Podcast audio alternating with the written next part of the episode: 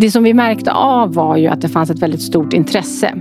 Och ganska snart så kändes det nästan som att ja, en del av eh, killarna i alla fall tyckte att det var orättvist. Hur vi hade en det sig? egen toalett som Ja. bara tjejerna fick gå på och en Ja. egen dusch. Och det var orättvist. Alltså om tjejerna klarade samma, de, de liksom lite tuffare sakerna, de tyngre grejerna, Mm. lika bra som killarna. Då var den prestationen inte riktigt värd lika mycket. Då hade de nog velat göra ännu mer. Mm. För att visa att hon var riktigt tuff. Ja, en kvinnas prestation är ju inte alltid lika mycket värd.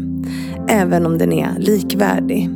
Och det, ja, det blir ju tydligt ganska ofta men på olika sätt. Och just i det här fallet så handlar det om prestation inom Försvarsmakten och Karin Enströms upplevelse av att verka där. Den är till stora delar positiv. Men självklart har hennes resa präglats av att verka i en så mansdominerad bransch. Hon var nämligen en av de första kvinnorna i Sverige som gjorde lumpen.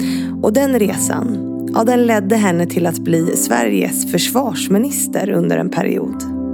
Det är en resa som präglas av engagemang och modet att tacka ja. Innan vi drar igång avsnittet så vill jag precis som vanligt tacka fantastiska Excitec som fortsätter att sponsra podden och därmed gör det möjligt för mig att fortsätta ha de här samtalen. Så tusen tack för det Excitec. Och vill du också stötta mig i det arbete som jag gör med podden, ja då får du gärna prenumerera på den i den app du lyssnar via. Och är det så att du tycker att podden är bra, ja då får du också väldigt gärna ge den det betyg du tycker att den förtjänar. Men nu, kära lyssnare, precis som vanligt. Se till att lurarna sitter bra och bekvämt och dra upp volymen. För här kommer ett avsnitt med Karin Enström.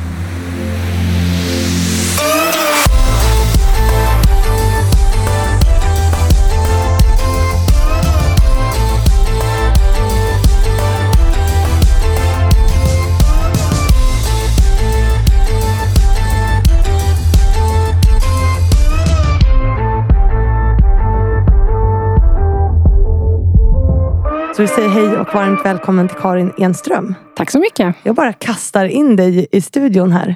Vi har ju träffats lite kort på ett event som Novare hade innan sommaren. Mm. Eh, när Jenny Madestam eh, presenterade sin bok. Det var då jag träffade henne första gången också. Hon har ju varit med i podden nu och gjort en sån här analys av partiledarnas svar i valspecialen faktiskt. Och lyssnat som oberoende expert. Men där träffades du och jag första gången. Det gjorde vi. Det, ja, det var men kul att hon var med i podden också. Ja, jag har läst nästan hela boken. Ja. Hon ska få vara med själv sen och prata mer om den. Vi ska inte prata om Jenny Madestam nu men, men eh, kort bakgrund till hur jag hittade dig och varför du är här. Och då presenterade du bara lite kort liksom vem du är och vad du har gjort egentligen. Och det tyckte jag lät intressant. Du har ju varit försvarsminister i Det, Sverige. det stämmer. 2012. Precis. Eh, Från april 2012 till, eh, ja, till valet 2014. Eller precis till eftervalet där man byter regering. Ja. Och det tyckte jag lät coolt. Är Mm. du, du är inte första kvinnliga försvarsminister eller är du? Nej, det är Nej. inte. Det har faktiskt varit eh, två. Men eh, först var Leni Björklund var nog den första kvinnliga försvarsministern. Och sen var Katarina Elmsäter-Svärd försvarsminister typ ett par veckor. Men bara emellan, så- i skarven, innan jag. Det måste alltid finnas en försvarsminister. Ja, ja det är klart. Det Sen känns, var det som, jag. det känns som en ganska viktig position. Mm. Halvkul att ha just nu kanske. Otroligt eh, utmanande. Men Ja. också spännande förstås. Spännande, utmanande, svårt. Mm. frågor om NATO, liksom krig i Europa. Ja, vi ska ju prata om dig idag. Mm. Men var det 98, minns jag fel då, när du kom in i riksdagen? Eller var, Det stämmer rätt? bra. Ah, vilket sifferminne. Mm. jag har, jag bara, det bara poppade upp en siffra i mitt huvud. Så här. Jag har också extremt lätt för att lära mig portkoder och sådana där saker. Så det, det är fotografiskt minne kallas det för tror jag. Wow. Ja, ja. Men du, vi ska inte prata om mig och mitt sifferminne utan vi ska prata om dig. Och alla gäster som eh, kommer hit, de brukar få inleda med att liksom presentera sig själva. Nu pratade vi lite kort om dig. Men jag tänker att vi ska liksom grotta ner oss lite. Så berätta, vem är, vem är Karin? Ja, Karin är en 56-årig eh, kvinna. Jag bor i Vaxholm och har gjort det i många år. Jag är gift och har tre nu vuxna barn faktiskt. Alla har fyllt 18 och jag är um, officer i grunden. Så utbildad uh, yrkesofficer, kapten mm. i amfibiekåren.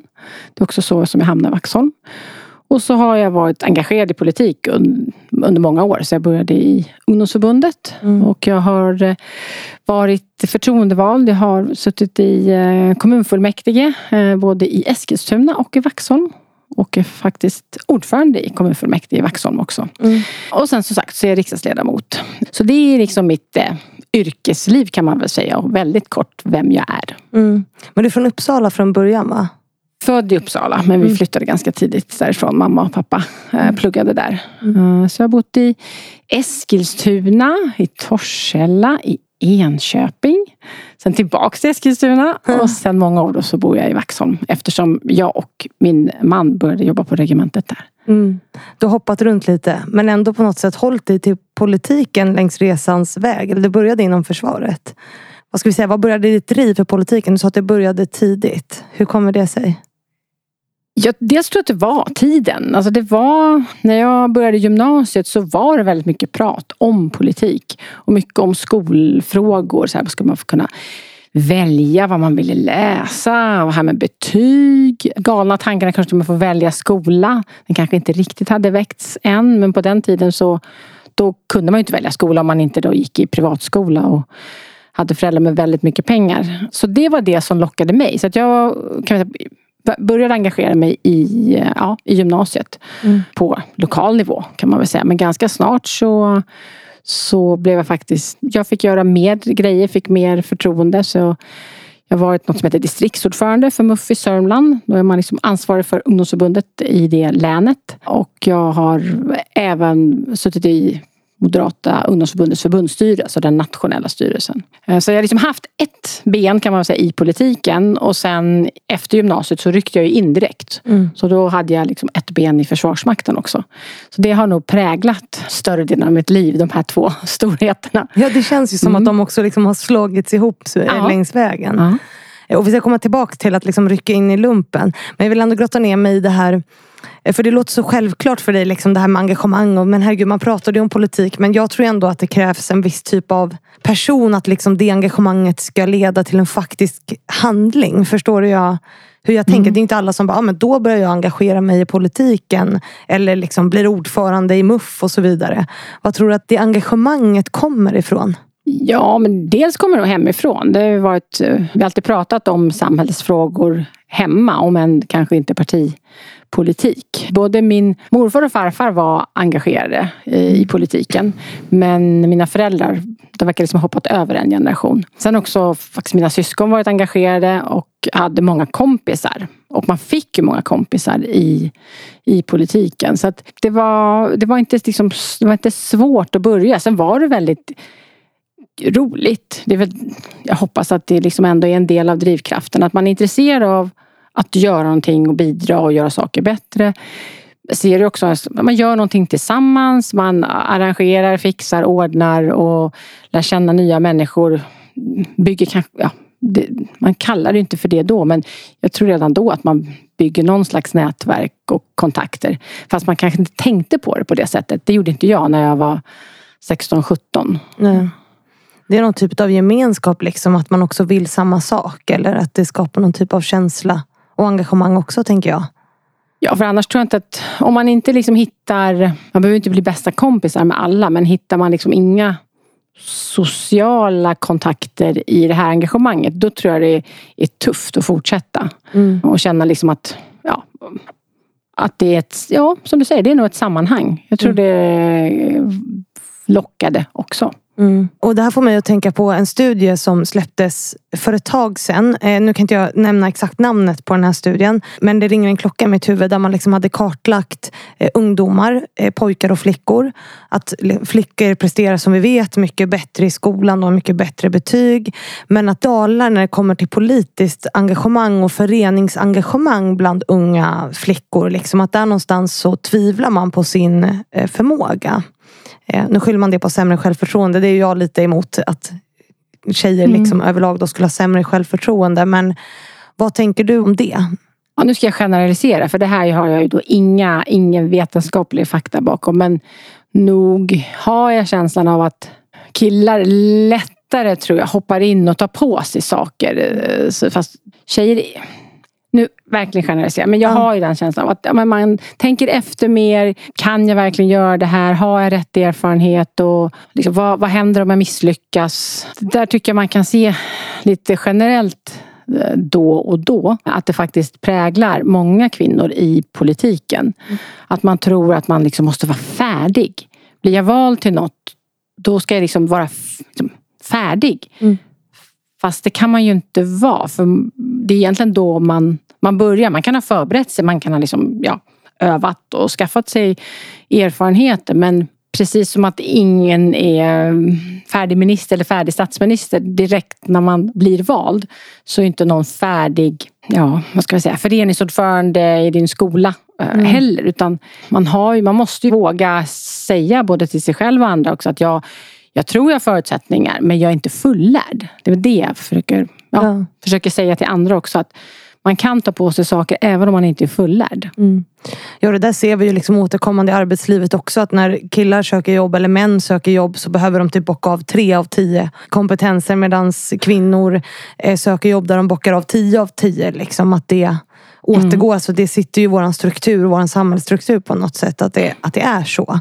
Hur tror du att vi kommer åt det? För jag tänker att det är otroligt viktigt att eh, kvinnor kommer in i den här typen av, av positioner och den typen av engagemang. För det är där det börjar på något sätt, något sätt liksom för tjejer, unga tjejer. Vad tror du? Vad behöver vi göra? Ja, men jag tror att det är dels att vara duktig på att uppmärksamma sådana som ändå visar ett engagemang och vill någonting och, och erbjuda. Och då kanske man inte ska börja med att erbjuda tanken på att bli statsminister. Man kan ha det som långsiktigt mål om det nu, jag tror inte det kanske är drivkraften hos så jättemånga, men att det finns också liksom poster på vägen.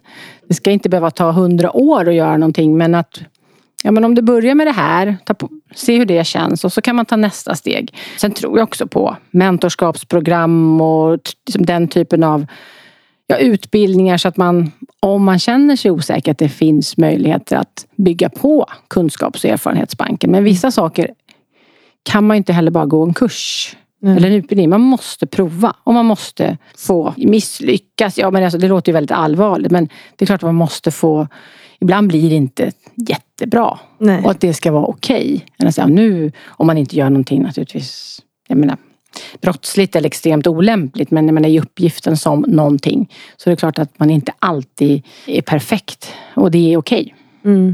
Har du själv gått något mentorskapsprogram eller haft någon mentor längs vägen som har hjälpt dig? Det är väldigt länge sedan men det är väl ett bra exempel jag tycker som, som fanns i vårt ungdomsförbund. Så, så hade, har man haft någonting som, som är en slags för topputbildning eller ledarutbildning på, på nationell nivå som man har kört väldigt många år. Och det tycker jag var bra. Sen har jag själv också lett det utbildningsprogrammet. Sen har jag inte haft någon formell mentor men det är klart att jag har frågat människor om råd på vägen. Och så har jag själv varit mentor både i såna organiserade eh, program i partiet, framförallt egentligen i vårt kvinnoförbund. Och jag har också haft eh, några som man är Adepter. mentorråd. Adepter, precis exakt det heter. Personer som har vänt sig till mig och frågat om, eh, om vi inte kan ha en sån relation. Och det, är, det är väldigt smickrande men det har också varit väldigt lärorikt för mig. Mm. Vad har du lärt dig av det då?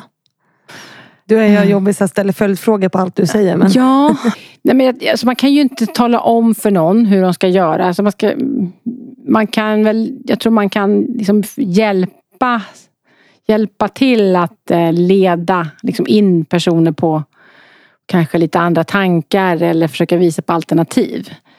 Men det måste ju börja hos personen själv. Ja. Och sen kanske säga så att jo men du, jag, där, jag har också varit där. Mm. Det, kommer att, liksom, det kommer att bli bättre. Eller jag vet inte, försöka vara positiv. Sen är jag nog en ganska positiv person. Liksom. Jag, jag är ingen sån här framgångsföreläsare men, men jag tror jag hellre ser det positiva än, än gräver ner mig i, i liksom det negativa eller i hindren. Men därmed inte sagt att ja, att allt löser sig med positivt tänkande. Det tror jag inte heller. Men man går kommer, inte bara bara bit, runt man kommer en bit på vägen. Ja, ja, det är klart. Alltså det, det är ju en inställningsfråga såklart. Men, men det mesta löser sig inte bara man tänker positivt. Så. Nej. Men det gör ju resan lättare tänker jag, att ha en positiv inställning till livet. Var kommer det ifrån? Ja, men jag är nog på ganska gott humör. Ja. Ja. Ja, jag vet inte vad det beror på. Men, Nej, du, nu kom du till en psykolog här, det var Ja. inte beredd på. ja, um, Det bara, det bara är så liksom. ja, jag tror det. Mm. Men har du haft adepter sådär, vad är det de vill prata med dig om? Ja, det kan vara alltifrån att de kanske beskriver situationer eller nu när jag är här. Nu kan jag välja mellan det här och det här. Hur tycker du att jag ska tänka? Kanske kring, tror du att jag klarar det här? Ja, den typen av frågor. Eller liksom att de kanske, en del har varit väldigt drivna. eh, Och sagt så, ja, men, "Åh, nu har min plan ser ut så här. Vad tror du om det? Och så är det liksom en tioårsplan. Man bara, wow. Eh, ja du, med den, jag behöver, du behöver ingen hjälp av mig här för du verkar ha allting klart för dig. Ja. Ja, så det har skiftat. Men just kanske liksom, ja, men väga olika alternativ. Sätt att se på om de har stött på, på hinder eller vad de ska prioritera. Och ofta är det väl snarare, ofta har de ju svaret själva. Men man kanske behöver, bara det här att man träffas och sätter sig ner och samlar sina tankar brukar ju vara ett bra sätt. Har du själv haft sådana här eh, tioårsplaner eller liksom femårsplaner eller någon form av Nej, strategi? aldrig. Nej, Nej. du, du har bara, du har bara liksom tagit dig fram på något sätt eller? Nej, men jag tror alltid varit liksom ambitiös på något sätt. Men det har inte, det har inte varit självklart så här, vad ska den här ambitionen leda till. Nej. Utan eh, ja, det kanske låter lite nästan bortskämt eller för enkelt. Men eh, nej, jag, ja, men ha, ja, nu, nu börjar jag på det här. Får vi se vad det kan leda till. Och sen liksom, ja, så har det ena på något sätt följt på det andra. Och sen det är klart det är valsituationer och då har jag tänkt, ja, jag kan ju, så, andra har ju gjort det här. Mm. Jag får ju försöka. Vad är det värsta som kan, som kan hända? Mm. Och lite så var det väl när jag, när jag sökte till försvaret eh, för att göra lumpen. För det hade, jag visste ju inte så egentligen jättemycket om vad det handlade om, ska jag nog säga. Nej. Du bara kastade dig in i det liksom? Eh, Det, ja, det gjorde jag. Jag tänkte, ja, men jag får väl, jag får väl prova. Ja. Bara testa. För du gjorde lumpen när det var då, när du hade tagit studenten precis. Jag var 18. Ja. Mm. Och då bara, Nej, men det var, under den tiden var det precis de hade öppnat upp värnplikt. eh, Alltså att tjejer fick göra värnplikt. Så då öppnade de först upp flygvapnet. Sen öppnade man eh, armén och marinen. mm, Så det var ganska mycket eh, marknadsföring mot tjejer, kvinnor Mm. som var någonstans mellan 16 och 25. För man, ja, man tog in ganska, det var ju många som också hade väntat på det, jag vet det. För det var en hel del som var äldre ju som sökte också vet jag. mm, Och sen så hade jag en kompis som hade tjejer på sitt regemente också. Så att man liksom, som väl var först då, tänker jag, i armén. Så tänkte jag, ja men det kan ju vara ett alternativ. Jag visste inte riktigt vad vi skulle göra direkt efter skolan. nej. Det var, man kallade det inte för chillår på den tiden. nej. Det ordet Kallas fanns det inte. så nu eller? Ja, det gjorde det för ett par år sedan i alla fall. Att man ska ta ett chillår efter gymnasiet. Så att jag visste att jag ville inte börja plugga direkt i alla fall. Det var nog, jag, hade jag tänkt men liksom inte direkt. Och vad, hade, vad var för alternativ? Ja, bli au pair. Ja, bli bättre på ett språk. Kanske jobba ett år. ICA eller något sånt. Eller ja, göra lumpen. Ja. Det var, de tre, det var mina tre alternativ. Och jag är väldigt glad över att jag, att jag valde Försvarsmakten. Du måste ha varit, ja som du sa, liksom väldigt tidig in som kvinna. Mm. Du måste ju verkligen ha varit stuckit ut så att säga på något sätt. Eller hur många kvinnor var ni när du började? Eller tjejer? Eller vad man... Ja, tjej, vi, var, vi var då andra omgången eh, tjejer som ryckte in eh, i kustartilleriet som det hette då. Och Som vilket år tillhörde- var det här då? Det var 1984. Det, det var innan jag var född ens. Och ibland undrar man ju hur, eh, hur lång tid det ska ta för att vi ska få en helt jämställd försvarsmakt. Ja. För det var ett tag sedan. ja, precis. Det är ju ett tag sedan. Och, och 2013 var det 5,2 procent som var officerare i Sverige. Eh, Så det tar ju lång tid. Eh, Hur var det liksom att komma in som då ung kvinna så tidigt och vara så pass underrepresenterad? Liksom? Vi var verkligen få. Vi var väl en fem, sex stycken Mm. eh, av eh, flera hundra värnpliktiga eh, som ryckte in på K1 Mm. som det heter då, i Vaxholm. Och det var första gången som det ryckte in tjejer på K1 dessutom. Mm. Så att vi hade, man kan väl säga att vi hade ögonen på oss på gott och ont. Det kändes som att gjorde vi eller så här, ja, skulle vi göra någonting som inte var bra så skulle alla få reda på det. det var så, så kändes det lite grann. Samtidigt så var nog många tyckte att det var spännande, att det var lite intressant, att det var roligt. De som vi ryckte in tillsammans med på plutonen, det är ja, säg, kalla det för plutoner eller nästan som i skolan då, som i klassen.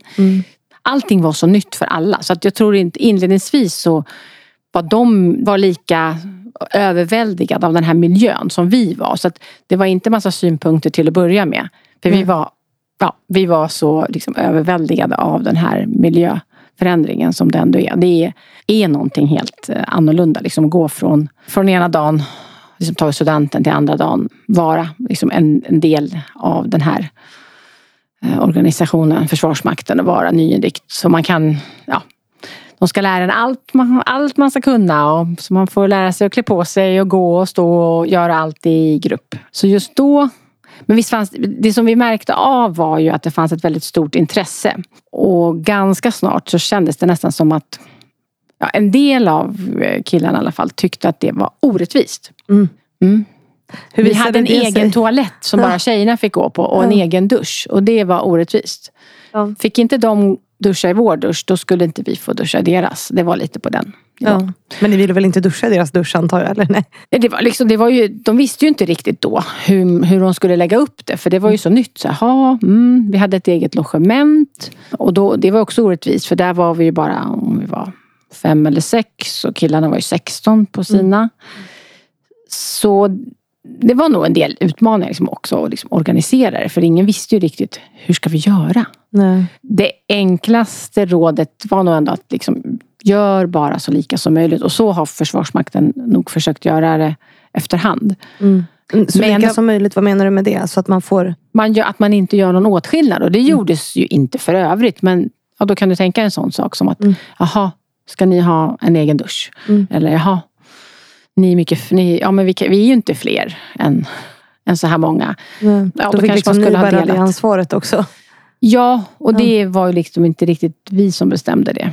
Och man ville väl, det fanns nog en, en stark önskan om att det här skulle liksom lyckas. Och att det skulle bli bra. Mm. Så att man var ju mån om oss. Och ja, det kunde också väcka känslor. Och ha en extra mån om dem. Men i övrigt så var det ju, det var spännande. Vi gjorde, ja, det var en helt ny värld som öppnades för en.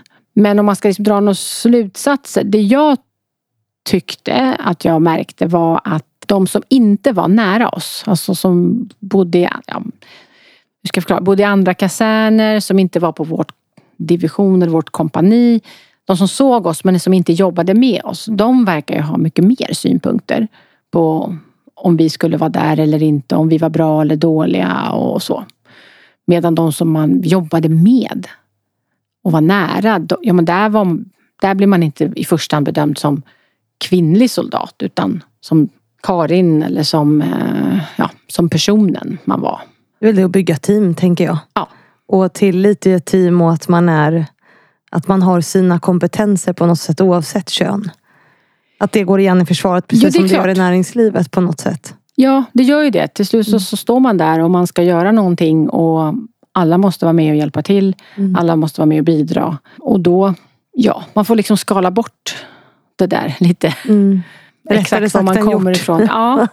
Nej, men så för, för det mesta var det väldigt bra och, väl, och vi lärde oss jättemycket. Och det var, nej men det, ja, jag trivdes väldigt bra. Mm. Men sen märkte jag väl när vi eh, sen skulle... Vi, som tjej då så, så antogs ju man under förutsättning att man, tanken var att man skulle söka vidare för att bli officer. Mm. Och söka då till eh, officersutbildningen.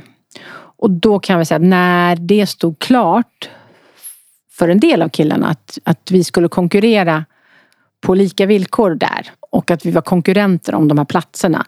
Då kanske inte bara positiva grejer kom fram.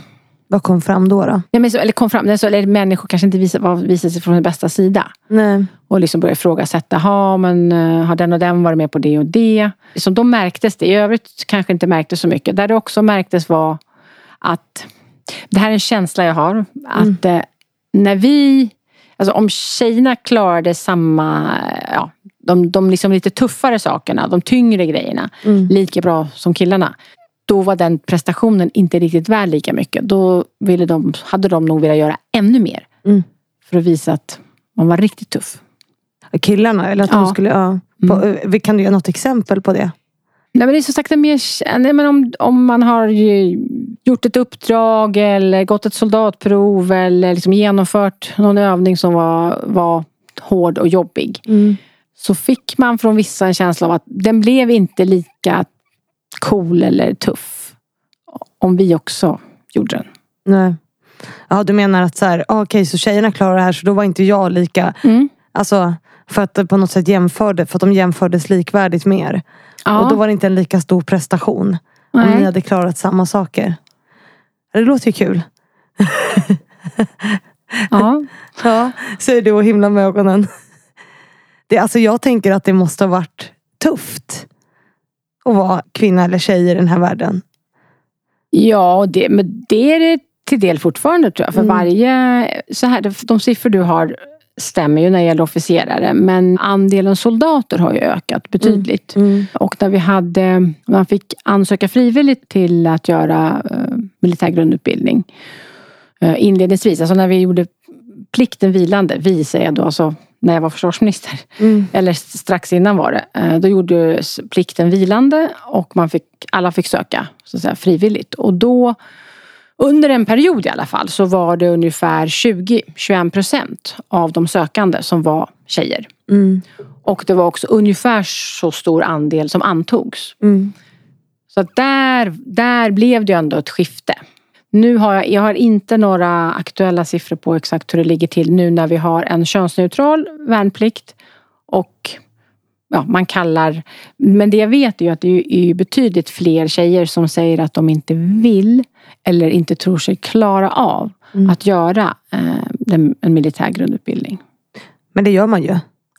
Ja, jag är, det är jag helt övertygad om. Men apropå det vi pratade om tidigare. Att eh, tjejer inte har samma kanske alltid positiva självbild eller tror sig inte klara av det ena eller det andra. Medan killar kanske lite mer säger, ja men vad tusan.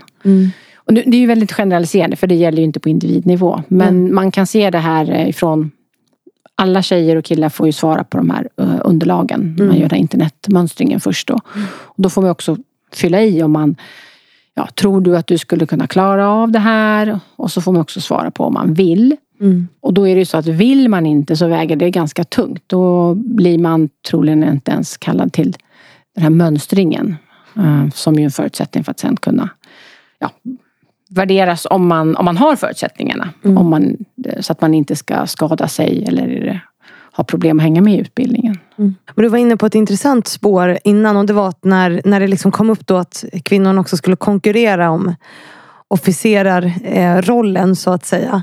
Att det då kom gliringar och att man tyckte att det var fel på något sätt. Eller så här, ska vi konkurrera om samma tjänster? Och det här är ett intressant eh, fenomen tänker jag. För att just den diskussionen kommer ju väldigt ofta upp när vi ska, när kvinnor ska konkurrera om makt.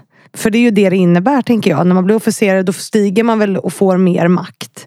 På ett sätt, eller?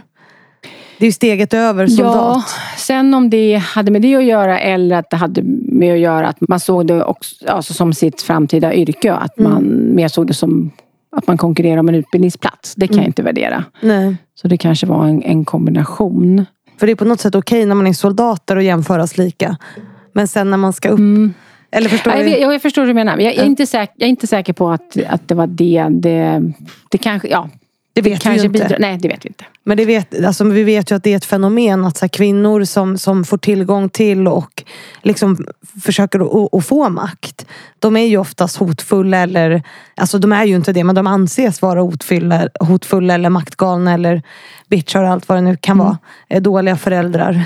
Det finns ju jättemycket epitet vi klär på de kvinnorna som vill dit. Hur har det varit för dig? Ja, men som man tänker sig sen med i utbildningssteg och när jag har jobbat i Försvarsmakten så tycker jag inte att jag har stött på Nej. Det gick ganska snabbt inledningsvis i min, i, säga, min militära karriär. Och jag fick gå liksom nästa steg i utbildningen ganska snart efter officersprogrammet, liksom när man blir färdig, Fänrik som det heter. Och det har jag i alla fall, det, nej, det, det har jag upplevt som positivt. Det fanns ju också, tror jag, en önskan och en förhoppning om, de ville ju att eller de, alltså jag tror att ledningen på olika nivåer ville ju att det skulle gå bra för eh, de kvinnliga officerarna. Mm. Och det kanske finns lite mer generellt också ibland så här, ha, av vilket skäl fick man det jobbet eller eh, plats på den skolan? Ja, utifrån, ja, men, ja, dömer man eller värderar man då kvinnliga officerare på något annat sätt än man bedömer manliga officerare? Apropå det här, liksom, vilka väljer man som mm. ska gå vidare i, i olika steg? Samtidigt så, så har väl myndigheten velat jobba med att visa att ja, men det finns kvinnliga chefer, det finns eh, kvinnliga officerare på högre positioner för att det också ska finnas förebilder. Apropå, apropå Fannys förebilder ja. så måste det ju finnas olika förebilder eh, också i myndigheten Försvarsmakten. Så att det inte är så att, ja men okej, okay, jag stannar här, jag sysslar lite mer med ja, liksom mer skrivbordsarbete kanske. Det blir lite mer logistik för min del. Inte så mycket strid. För det har nog också förekommit och det finns många studier kring det. Att, att kvinnor hamnar mer på skrivbordsjobb eller? Ja, kanske, eller, eller väljer att inte fortsätta vidare mm. i de, i de, på de högre utbildningarna och kanske inte ens söker och kanske inte ens har den viljan. Och då kan man undra, ja, är det för att de är kvinnor eller är det för att, ja, för att just de som personer inte passar för det? Precis som egentligen i andra mansdominerade branscher, kanske överhuvudtaget. Är det, som du sa alldeles nyss, är det okej okay att hela tiden liksom sträva uppåt och vilja ha mer och vilja bli chef och liksom främsta företrädare? Hur ses det? Eller vill man kanske inte satsa allt på jobbet? Kanske ta större ansvar hemma? Jag vet inte, men det är klart att det spelar in, den typen av faktorer. Jag tänker att det hänger ihop och det är något som vi brukar prata väldigt mycket om här också. Det är ju kulturen. Mm. Att det hänger ihop med det. Och jag vet ju att eh, försvaret var ju lite i blåsvädret ganska nyligen. Nu känns allt som nyligen tycker jag för att sommaren och tiden överlag går så fort. Men just om sexismen inom eh, försvaret och sådana där saker. Och att det påverkar och skrämmer bort kvinnor. Eh, vad är din upplevelse av det? För, för, jag vet, det skrevs ju massa artiklar för ett tag sedan. Ja, gjort ett... Om att det tystats ner bland annat och sådär. Och, eh, jättemycket. Det har gjorts många, alltså både på, alltså på förbandsnivå, det som vi kallar mm. regementen, flottiljer och sen också centralt i Försvarsmakten så mäter man ju det här och man gör mm. stora eh, olika typer av medarbetarundersökningar som tyvärr är rätt nedslående. Eh, min bild är att det har blivit bättre men mm. det, är inte, det är inte bra. Det finns fortfarande ja, varje, varje fall är ju ett för mycket. Mm. Och att det har hanterats på olika sätt. Eh, många chefer tar tag i det och är väldigt tydliga i vad som liksom är acceptabelt och på andra ställen kanske man av olika skäl tycker att det är för jobbigt att ta tag i eller svårt att ta tag i. Och då finns det nog också liksom någon, någon konstig förväntan om att det ska vara på ett speciellt sätt. Mm. För att man kan ju inte säga att ja, Försvarsmakten speglar ju samhället. Absolut. Så det är klart att det kommer att finnas. Men det är också en skattefinansierad verksamhet. Det är våldsmonopol. Det är, mm. oerhört, ja, det är ett oerhört stort ansvar som man har. Mm. När vi dessutom då med plikt eh, utbildar värnpliktiga då, har man ju, då är det inte som vilken arbetsplats som helst. Utan då tycker jag man måste kunna ställa högre krav på att ja, men på, faktiskt på moral, på uppförande, på att det finns regler och att, att det också får konsekvenser om man inte följer de här reglerna. Mm. Vilket borde vara helt naturligt att göra. Mm. Vilka är dina upplevelser av den här typen av kultur längs din karriär? Inom försvaret så att säga. Alltså jargong har jag väl hört. Men jag har, jag har inte, som jag själv har upplevt, tycker jag blivit diskriminerad eller utsatt. Mm. Som jag vet, eh, det finns eh, många kvinnor som på olika sätt har råkat illa ut låter så det är precis det de har gjort, men som blir behandlade väldigt illa. Ja. Helt oacceptabelt. Men, och jag vet inte, det är säkert en, det är nog att jag också haft tur. Jag har varit på, på rätt ställe. Uh, så att, nej. De jag har jobbat med uh, har uh, det är klart man älskar inte alla man jobbar med. Men, men, det, nej, men jag tycker det har varit generellt väldigt bra. Jag har trivs väldigt bra. Och jag trivs väldigt bra med de jag har jobbat med också. Och då har jag ändå jobbat med lite olika saker under tiden. Tills jag ja, blev, blev liksom politiker på heltid.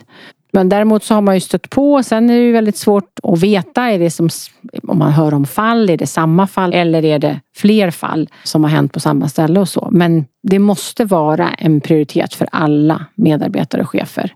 Mm. Att inte bara liksom, både sätta tonen men också ha metoder för att det här inte ska hända. Mm. Hur har du själv hanterat det? Alltså den här typen av jargong som du sa att du ändå har hört. Liksom. För den finns ju i samhället i stort och framförallt ja. i mansdominerade branscher.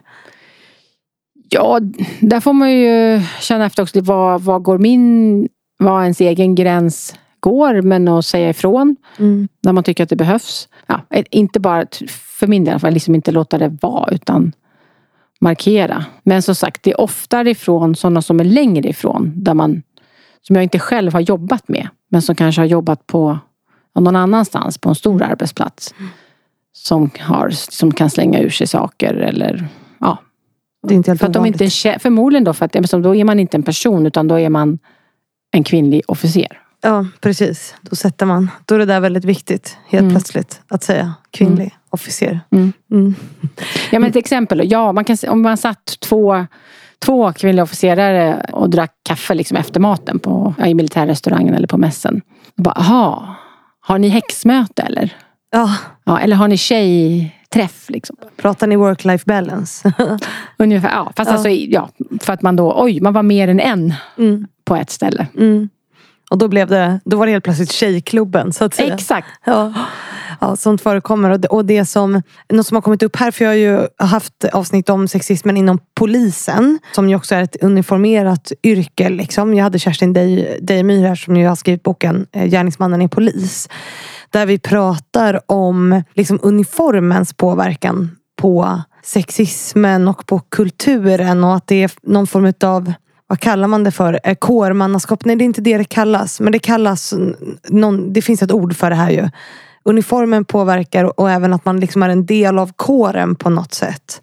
Är det samma sak inom, inom försvaret? Det finns säkert liknande mm. mekanismer. Mm. Eh, och det är ju också, det finns ju ett skäl på att säga att man har, nej men man vill ju ha, man vill ju också ha en en gemenskap. Man vill ju skapa en anda för att kunna lösa uppgifter som mm. är väldigt svåra. Så det finns ju i botten finns det liksom också positiva skäl till varför man, man har det på ett speciellt sätt. Man kan liksom bibehålla den goda delen. Det måste finnas, det är en väldigt speciell uppgift att bruka våld mot andra. Mm. Det är det som är Försvarsmakten. Ibland är det också polisens uppgift. Mm. Det får inte finnas, när du väl ska utföra ett ja, ett väldigt svårt uppdrag så får det inte heller finnas för mycket tveksamheter eller, eller osäkerheter kring liksom, vilka är det som gör det här, varför gör vi det här? Och jag tror man måste ha den här liksom, väldigt stark eh, grupp och känsla, vi anda, att man ställer upp för varandra. Händer någonting så kommer vi hjälpas åt. Så det måste man ju på något sätt ha kvar. Och jag tror man kan ha det men utan att det blir, att det liksom går överstyr, att det blir för mycket, att man hela tiden, ja, att man sluter sig fast man vet att ja, nu kanske vi gör någonting som är fel.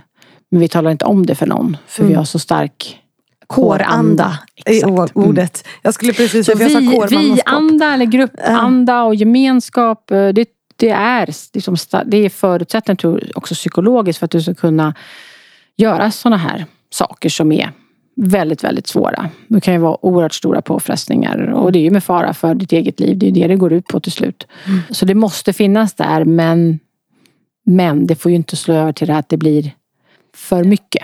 Och jag håller med dig om att så kåranda, det, det, behöver man ju. För det är superviktigt i den här typen av yrken. Men, men det kan ju också skapa en enorm rädsla av att bli exkluderad. Och det är ju det väldigt många kvinnliga poliser har upplevt. Mm. Alltså att, och då om man sticker ut och liksom är eh, kvinna i en manlig miljö. Då gör ju det i många fall, inte alla såklart, att man också gör anpassningar för att liksom tillhöra den här mm. kårandan. För att man inte vill bli exkluderad. För att den är så stark. Mm. Känner du att du har behövt göra några sådana liksom, anpassningar? Eller är det något du har reflekterat över? Jo men det, det, det eller vi, vi, pratade, vi har pratat om det. Vi har haft, det finns ju kvinnliga nätverk mm. Organisation, liksom organ, lite organiserat samarbete också. Ibland så kanske man gör det på fritiden. Och nu är det ju ett tag så att mina erfarenheter är ju inte helt fräscha, det vill jag också Nej, det var ju 84, 85, 80. Ja, eller fram till 98 har jag Ja, jobbat precis. i. Men det är ett bra tag sedan. Sen har jag ju hållit kontakt och jag har ju sen jobbat med det fast från ett politiskt håll. Mm. Men det jag skulle säga var att just det här med var, varför slutar vissa och varför är vissa kvar? Och är det liksom, är det de Nej, men vi har ställt oss frågan lite så här, är det för att är det vi som har haft lättast att anpassa oss som är kvar? Mm. Apropå att man vill ha olikheter och vad är det man är ute efter egentligen?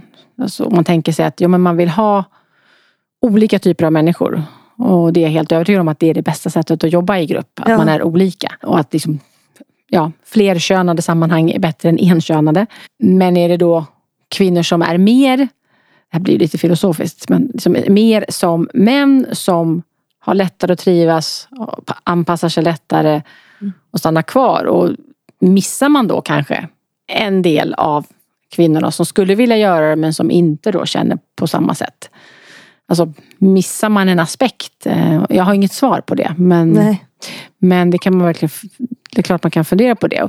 Och ja, det är ju så att bara genom att vara kvinna så är man ju liksom en, en grupp i gruppen. Mm. Är man två då är man liksom en, en subgrupp i, i gruppen. Så att man avviker ju eh, direkt. Men min känsla är att om man, om man jobb, liksom, ju längre man jobbar tillsammans så blir det mer individer, inte Mm.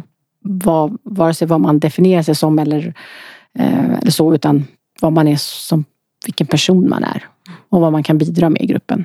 Och det gäller att hitta en balans där kårandan liksom tillåter olikheter och Mm. att man inte blir exkluderad om man sticker ut.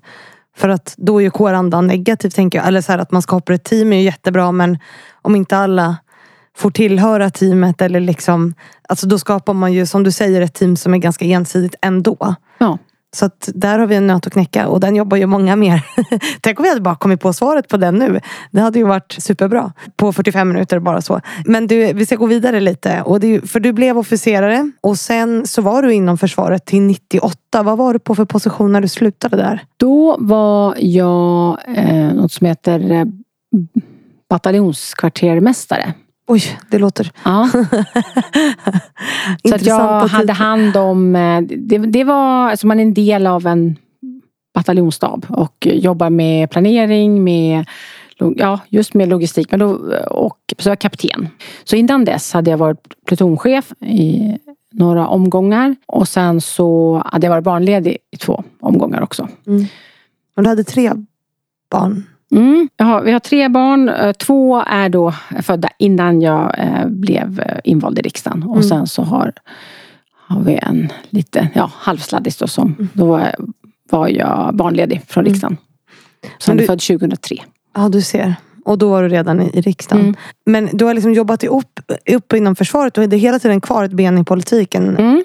Och liksom hade kvar det engagemanget. Vad fick dig att göra valet att liksom gå över till politiken sen då? Ja, jag hade dels hade jag varit tjänstledig i två omgångar och jobbat med politik innan det här också. Jag var generalsekreterare för MUF under ett år. Mm. Otroligt kul. Och sen så jobbade jag även för en moderat minister, näringsministern Per Westerberg i, ja det här låter så fruktansvärt länge sedan, Nej, men 93 till 94. Så att jag hade, där fick jag väl för första gången liksom en inblick i hur, hur regeringskansliet fungerar. Mm. Så det var, och det var väldigt intressant på många sätt och lärorikt. Så att efter att jag kom tillbaka efter mammaledigheten med andra barnet så ja, men då började jag fundera lite. Ja, men vad ska jag bli när jag blir stor? Eh, Min Ja. man jobbar också eh, inom försvaret. Kan man jobba båda två? Är det någon, ja. Jag var lite, då började, det var då det började liksom fröet. Eh, tänkte jag, ja, men jag skulle ju kunna kandidera till riksdagen. Mm. Och jag hade, jag, menar, jag hade ju bekant, alltså jag kände ju ganska många som satt i riksdagen. Som, hade liksom, som jag hade jobbat med tillsammans i ungdomsförbundet och sådär. Så tänkte jag, om jag börjar, kan, om jag kandiderar nu. Det kommer ju ta lång tid, man ska göra sig känd och det, man ska liksom, ja, profilera sig. Så att det kommer ju ta sin tid. Så om jag börjar nu till det här valet så kanske någon gång Mm. längre fram. Men det gick jättebra. Jag kom ju in direkt. Ja. Mm. Och då tänkte jag så här, ja men jag, jag tycker att det är jätteintressant med politik och jag, ja, jag har idéer, jag vill påverka, jag vill vara med. Och ja, men kan den så kan väl jag. Mm. Lite så tänkte jag. Men ja, hur svårt Skönt kan det vara? Ja, hur svårt kan det vara? Och att som sagt det här med att man inte är fär, så man är inte fullärd när man Nej. kommer in. Det är Ja. en viktig vetskap. Och sen har du liksom varit i olika positioner. Du nämnde dem förut, men du har varit in, inom kommunstyrelsen och du sa någon mer titel också. Alltså jag, jag har samtidigt varit fritidspolitiker kommunalt. Så att det, jag, in, jag har jag har framförallt varit ledamot av kommunfullmäktige och också då ordförande i kommunfullmäktige. mm. Men i min lilla kommun Vaxholm så är det inte något det är verkligen att vara fritidspolitiker. Men ett otroligt sätt, bra sätt också att hålla kontakten med det lokala. Mm. Och med medlemmarna och med vad som händer lokalt. Annars så har jag, ja, jag har varit ledamot av olika utskott. Så jag började i utrikesutskottet. Just det. Och så har jag suttit i försvarsutskottet. Mm. Och sen har jag varit ordförande i utrikesutskottet. Och jag har varit ordförande i något som heter försvarsberedningen. Det var 2008. Så när jag blev, eh, fick frågan om att bli eh, försvarsminister, då var jag ordförande i utrikesutskottet. Och den frågan fick du. Hur kändes det? För det är ändå en stor post. Liksom. Det är en stor post. Det Ja. är ett jättestort ansvar. Det är inte så Ehm, lite försvarsminister utan det är ju... Nej, men då, då tänkte jag igenom vad, ja, men vad har jag gjort fram tills nu? Ja. Liksom, vad har jag sysslat med? Och på ett sätt tänkte jag, oj ja det här är ju Det här kommer att bli svårt. Det är en, ja.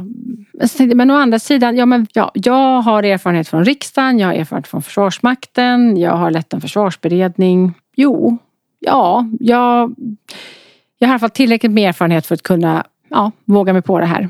Mm. Så jag tackade ja. Men det var inte självklart. Eller, liksom det var, eller gick det fort? Det gick ganska fort. Ja. Ja. Jo, när man, jo, när man väl får för sig att, ja, men skulle man ens kunna leva med och, och tacka nej? Nej. Det är svårt kanske. Jag bara, nej, nej. Alltså, för, jag, jag, du kanske bara får frågan en enda gång. Ja. Att jag skulle få det, det har absolut inte, var inte något själv, som någonting som jag har gått och tänkt på eller gått och trott under en längre tid eller så. Så var det inte. Eller liksom att mitt, min drivkraft i politiken har inte varit att bli minister. För om, är, om, man bara, om man har det som enda drivkraft då blir det nog ganska tråkigt. För det är så otroligt mycket som ska stämma in Mm. för att man ska kunna eh, få en sån post. Mm. Vad tror du att du har gjort rätt längs vägen då? För att komma dit? Ja, De stora frågorna. nej men det är väl kombinationen av eh, erfarenhet, vilka områden jag har sysslat med. Och ja, får man väl gissa då, någon av personligheten. Men Mm. Vad är det din personlighet som du tror folk tycker är bra? Du, eller som liksom gör att, för jag tänker så det är inte bara så att man bara så här tjolahoppsan hejsan frågar vem som helst om att bli försvarsminister. Alltså någonting måste du ha gjort rätt längs vägen. Ja, men jag, det är svårt. Det är, jätte, det är ju så svårt när man ska liksom ge sig själv betyg. Både vad, ja, vad gjorde man bra, vad gjorde man mindre bra, varför fick du göra det här? Nej, det vet jag inte riktigt. Det har, det har inte, jag har inte jag har inte forskat så noga i utan jag tog mig an uppgiften och det var en ganska besvärlig tid. Man kan ju säga att det som hände då, framförallt 2014 med eller annekteringen, den illegala annekteringen av Krim var ju som en förövning eller en första del i det som ju har hänt nu i Ukraina. Så att det, det var, redan då så såg vi ett försämrat läge. Mm. Och det vi ser nu är ju oerhört oroande, oroande och det påverkar så många människors Mm. liv. Och är ju ja, en, en kamp som man kanske trodde vi hade tagit. Mm. Att vi inte skulle behöva hamna där igen, tyvärr. Ja, det är tragiskt. Alltså, det, är ju, det är ju hemskt. Och som vi sa i början, alltså, att vara försvarsminister nu är ju en tung, en tung post. Eh, och rodda liksom. Eh, och att sånt händer 2022 är ju helt sinnessjukt egentligen. Att det startas ett sånt här krig tycker jag. Men det är ju... Ja, det är, Makt. ja, det är barbariskt. Alltså, Ja. Att använda våld för att eh, ändra Europas gränser. Det Mm. är ju helt förfärligt. Och att det handlar om makt. Framför allt, tänker jag. Eller har jag fel? Att vilja ha makt. Du kanske inte får uttala dig om det här. Jag vet inte. Jo, nej men det tror jag. Alltså, drivkraften hos eh, Putin är ju att han kan inte gå som, till historien som den som förlorade Ukraina. Nej. Och då tror jag också när han såg vad som hände. Ja, att ukrainarna valde sin egen väg och ville välja sin egen väg. Tänk om det skulle hända i Ryssland. Ja. Det kan, det får bara inte hända. Nej. Och då är man tydligen beredd att göra nästan vad som helst eh, till vilken kostnad som helst. Andra kanske säger, ja, men nej men det, det, gör man inte för man vill inte liksom dra på sig så mycket kritik eller det har det kostar för mycket i pengar eller det, ja, i förluster. Men det tycks inte spela någon roll för Putin mm. och hans gelikar. Det är ju det vi, ja, det vi har arbetat med kan man väl säga sen efter kalla kriget att nej, länder ska själva få bestämma sin väg. Det ska inte vara stormakter eller supermakter som bestämmer över huvudet på folk. Mm. Och det är ju extra viktigt för ett, även ett land som Sverige. Vi är ju beroende av att det finns det som man kallar för en säkerhetsordning. Där man har lagar och regler, att gränserna är okränkbara. Att man själv får bestämma över sin, ja, över sin säkerhetspolitik och sin, sin väg. Mm. Att det är länderna själva och befolkningarna. Och det här är ett uppenbart totalt liksom, övergrepp och brott mot det. Ja, det är vidrigt. Det är vidrigt. Och vi måste börja avrunda snart. Eh, men det var en fråga som jag ville lyfta med dig och som också är en fråga från min eh, sponsor Excitec. Därför att du sa i början, vi pratade lite om så här mentorskap och sådana här saker. Och att du såklart har haft personer längs vägen som du har frågat eh, så här liksom, om råd och sådär. Och i vilka situationer har du känt så här att här behöver jag råd eller det här var otroligt svårt att navigera mig igenom? Kan du komma ihåg någon sån stund? Mm, ja, men det, det är dels ju liksom huruvida... Alltså, att vara politiker det är, det är liksom ett fyraårs, en fyraårscykel. Mm. Och det är ju bra att man inte är vald för evigt, verkligen. Och det är också bra för en själv att tänka efter. Så att vid varje, inför liksom varje, när man börjar liksom komma närma sig ett val och det ska sätta man får frågan om man kandiderar igen så tror jag att det är bra att verkligen ställa sig den frågan själv också. Mm. Och då skulle jag ändå säga att då har jag resonerat med, med människor runt omkring mig. Liksom, ja, vad fördelar och nackdelar? Vad är, ja, vad är mina, om jag ska fortsätta, vad är mina styrkor då? Vad borde jag tänka på då? Mm. Vad skulle inriktningen kunna vara i sådana fall? Om jag, ja, om det inte funkar eller om jag skulle välja. Alltså jag tycker ändå att det är bra att tänka igenom att det, man måste, det måste ju kunna finnas andra alternativ också. Vilka skulle det vara i sådana fall? Sen har det ju fram tills, ja, också nu så, så har jag väl ställt mig, fråga, mig själv frågan, men även, som även andra. Tycker jag att det här är roligt? Har jag mer att lära och kan jag bidra med någonting? Mm. Och andra mer, ja, vill medlemmarna ha mig? Vill väljarna ha mig? Och kan jag bidra med någonting? Mm. Så att man inte heller liksom fastnar i, i det. Alltså att bara ha, jag har bara ett alternativ. Utan jag tror det är bra att tänka igenom ja, varje gång. Så sådana tillfällen, ja. Du behöver inte svara mer. Nej, Nej men det, det ska jag säga. Ja, framförallt liksom när man, ja, man står lite vid vägval sådär. Mm, mm. Men då säger vi tusen tack för att du har varit eh, här. Eh, känner du att vi har missat något som du vill lyfta nu eller känner du det? Ja, en, så, en, om vi pratar jämställdhet och förutsättningar för att mm. man ska kunna ta på sig uppdrag. Och det kommer ju ofta upp, jag tycker det kommer upp i böcker och i intervjuer och det är ju mm. att, och det kanske gäller alla som ja, som tar på sig större uppgifter. Att man har ett, eh, ett bra stöd eh, mm. hemifrån. Och med det menar jag liksom att man har människor runt omkring sig. Om man har en partner, att den partnern ställer upp och att man kan ha en bra dialog och mm. ett bra stöd. Särskilt eftersom ja, vi har tre barn och om inte vi hade samarbetat, om inte min eh, man hade, hade liksom också gjort otroligt mycket så hade ju inte det här funkat. Nej. Då hade du inte varit där du är idag Nej, på något sätt. det hade jag inte. Så det, det, tycker jag också man liksom kan dra slutsatsen av många intervjuer. Att det, ska det, det blir väldigt, väldigt tufft om man mm. ska dra någonting helt ensam. Mm. Så vi måste få fler jämställda relationer egentligen? Ja, det tror jag är oerhört eh, betydelsefullt i längden för att få ett, eh, ett helt eh, ja, ett jämställt fungerande samhälle ett hållbart liv också. Ja, ett, precis. ett levbart liv. Så. ja, jag är många gånger tacksam att jag är singel kan jag säga. Med tanke på alla historier jag får från kvinnor som följer mig. Det är ganska självvalt faktiskt. Jag, jag har nog med att ta hand om mig själv. Men med det då, då säger vi eh, tack Karin för att du har varit här. Tack Fanny. Och tusen tack till alla er som lyssnat på veckans avsnitt. Jag hoppas ni får en fantastisk vecka sen hörs vi ju på onsdag igen.